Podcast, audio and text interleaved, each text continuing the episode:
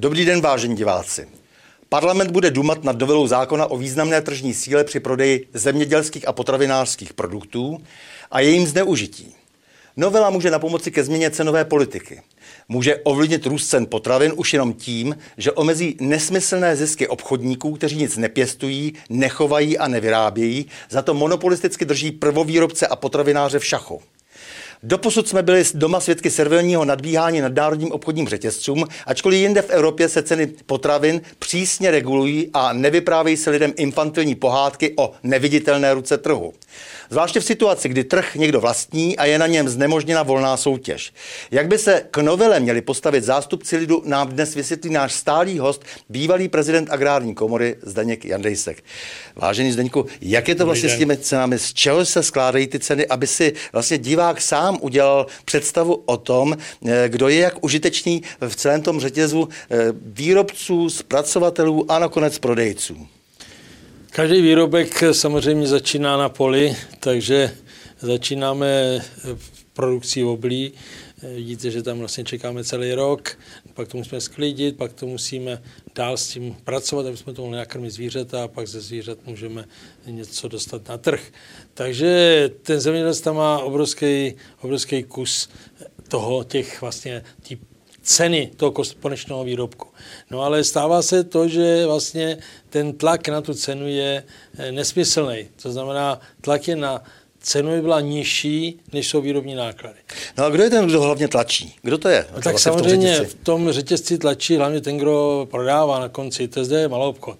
Ten, ten, si, ten si stanovuje ceny. Ten se neptá na to, kolik to stálo. A to je chyba. A jaká část té ceny nakonec eh, vlastně náleží jemu? On, který jenom distribuje, prodává, ale ovládá trh do značné míry. Tam je největší problém. Ten eh, prvovýrobce dostává, dostává nulu nebo je, těžko přežívá, zpracovatel dostává 1, 2, 3% no a ten zbytek vlastně má malou obchod.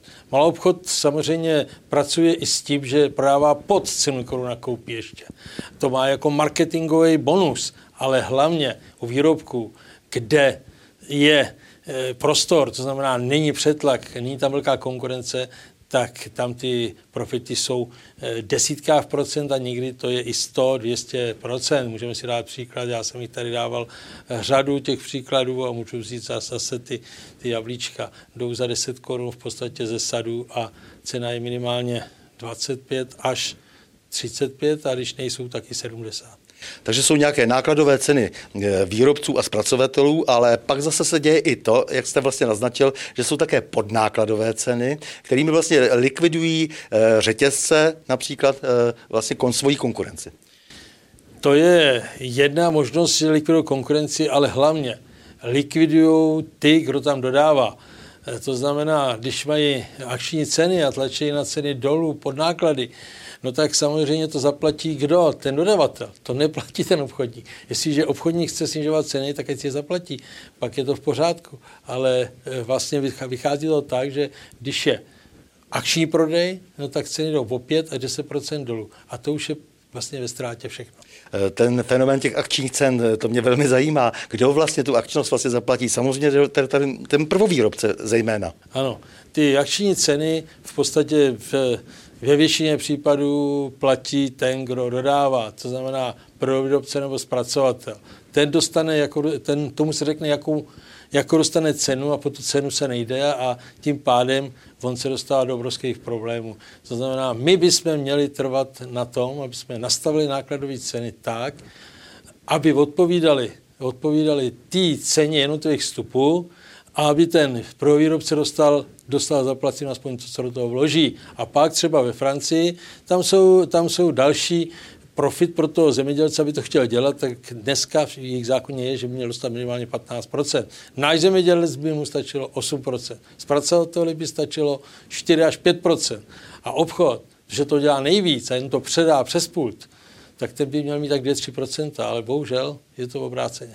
A tady je ten problém vlastně s těmi takzvanými privátními značkami, že například Tesco nebo Kaufland a další eh, si dávají razítka na to, že to je jejich, ale nakoupíte kdekoliv, takže eh, potom není ani jasné, kdo to vlastně vyrobil, a, ale oni se eh, pišní tím, že to je jejich. To je, to je obrovský problém. Nejhorší tam, že je napsáno, že původem je EU, A, takže nevíme, od koho to vůbec je. A vlastně, když je to všechno dobře, tak se s tím pišní eh, nějaký malobchodní prodejce. A když je tam problém, tak samozřejmě to odnáší ten, kdo je, kdo zpracovává nebo kdo vyrábí. Takže je to všechno postavené na hlavu. Takže to podvod na lidi se všem všady. To tak asi je přesně, jak jste to řekl. Jak je to tedy s těmi maržemi? Co, by měli, co očekáváme od poslanců? Co by měli ti poslanci s těmi maržemi dělat? Eh, vy říkáte, že by se měli zastropovat samozřejmě, že jo? ale eh, v jaké asi míře, aby jsme se dostali na nějaké rozumné ceny a aby neby, netrčelo z toho vlastně tak, že eh, ti obchodníci se pasou vlastně na všech ostatních jenom? To je hrozně jednoduchý. Ve světě to tak je, hlavně teďka v Evropě je to běžný. Znamená, stanoví se kalkulačně nákladová cena, Eh, to je cena průměrná, to znamená, ty, ty dobrý, jim stane trošku víc, ty, ty horší, ty mají samozřejmě e, smůlu, ale pak, když to pokračuje, pak, když to pokračuje dál, tak e, ten, kdo prodává, no tak samozřejmě ten si stanovuje to, co se mu hodí. To znamená, ten si stanovuje cenu, jak jsem tady řekl. Jak se, abych to domluvil, jak se to přesně kalkuluje. V podstatě náklady prodeje jsou kolem 15 Eh, náklady DPH, který tam se musí do té ceny dát, tak je dalších, dalších 15, to je 30.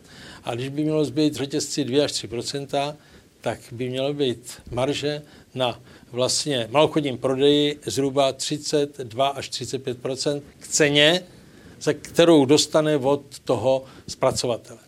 Vy jste před natáčením říkal, že výrobní svazy v Německu eh, si například hlídají ty marže, eh, kontrolují a eh, tím pádem je v tom také daleko větší pořádek. U nás se nic takového neděje? U nás právě je ten problém, že je tlak na to, aby se neschválil zákon o významné tržní síle, to znamená zákon o nekalých obchodních praktikách, to jak to nazývají všichni okolo. Všichni ho mají stanovený, stanovený. Francouzi, Němci, Italové, Španělé. Jenom u nás se dělá všechno proto, aby prošel zákon takový, který tam nic neřeší. To znamená, pokud se tam nebudou řešit nákladové ceny a podnákupní ceny, který slouží, který slouží k marketingu a vlastně strá, stát přichází o ohromný penzum e, eh, DPH, no tak do té doby tady bude nepořádek a bude furt problém. Takže sledujeme ostře poslance, jak to s námi občany při projednávání to novely vlastně myslí vážně. Ano, tak bych to taky viděl. Je potřeba vytvořit teďka maximální tlak, protože 20. Eh, tohoto měsíce má začít druhé čtení projednávání zákona o významné tržní síle. A v té by měly být ty základní věci. Nákladové ceny, podnákupní ceny, marže, pak samozřejmě ceny eh, promocí, které jsou a to, co jste tady vyřekl, to znamená privátní, privátní značka, jestli bude nebo nebude. Tyto, těchto pět nebo šest věcí, které jsem řekl, pokud nebudou v tomto zákoně, tak ten zákon nebude nic řešit a zase to odnesou jenom, jenom vlastně spotřebitele a ty naši eh, kvalitní prodejci, nebo producenti spíš a zpracovatele, kteří jsou eh, na takové rovni, jako jsou ty nejlepší mimo republiky. Takže mělo by se vědět, že diváci by se měli uvědomit taky samozřejmě, že eh, za nekvalitní práci poslanců budou platit potom ve vysokých cenách potravin. Takže eh, milí Zdeňku Jandejsku, já moc děkuji za rozhovor a s vámi, vážení diváci, se těším na další setkání u cyklu O čem se mlčí.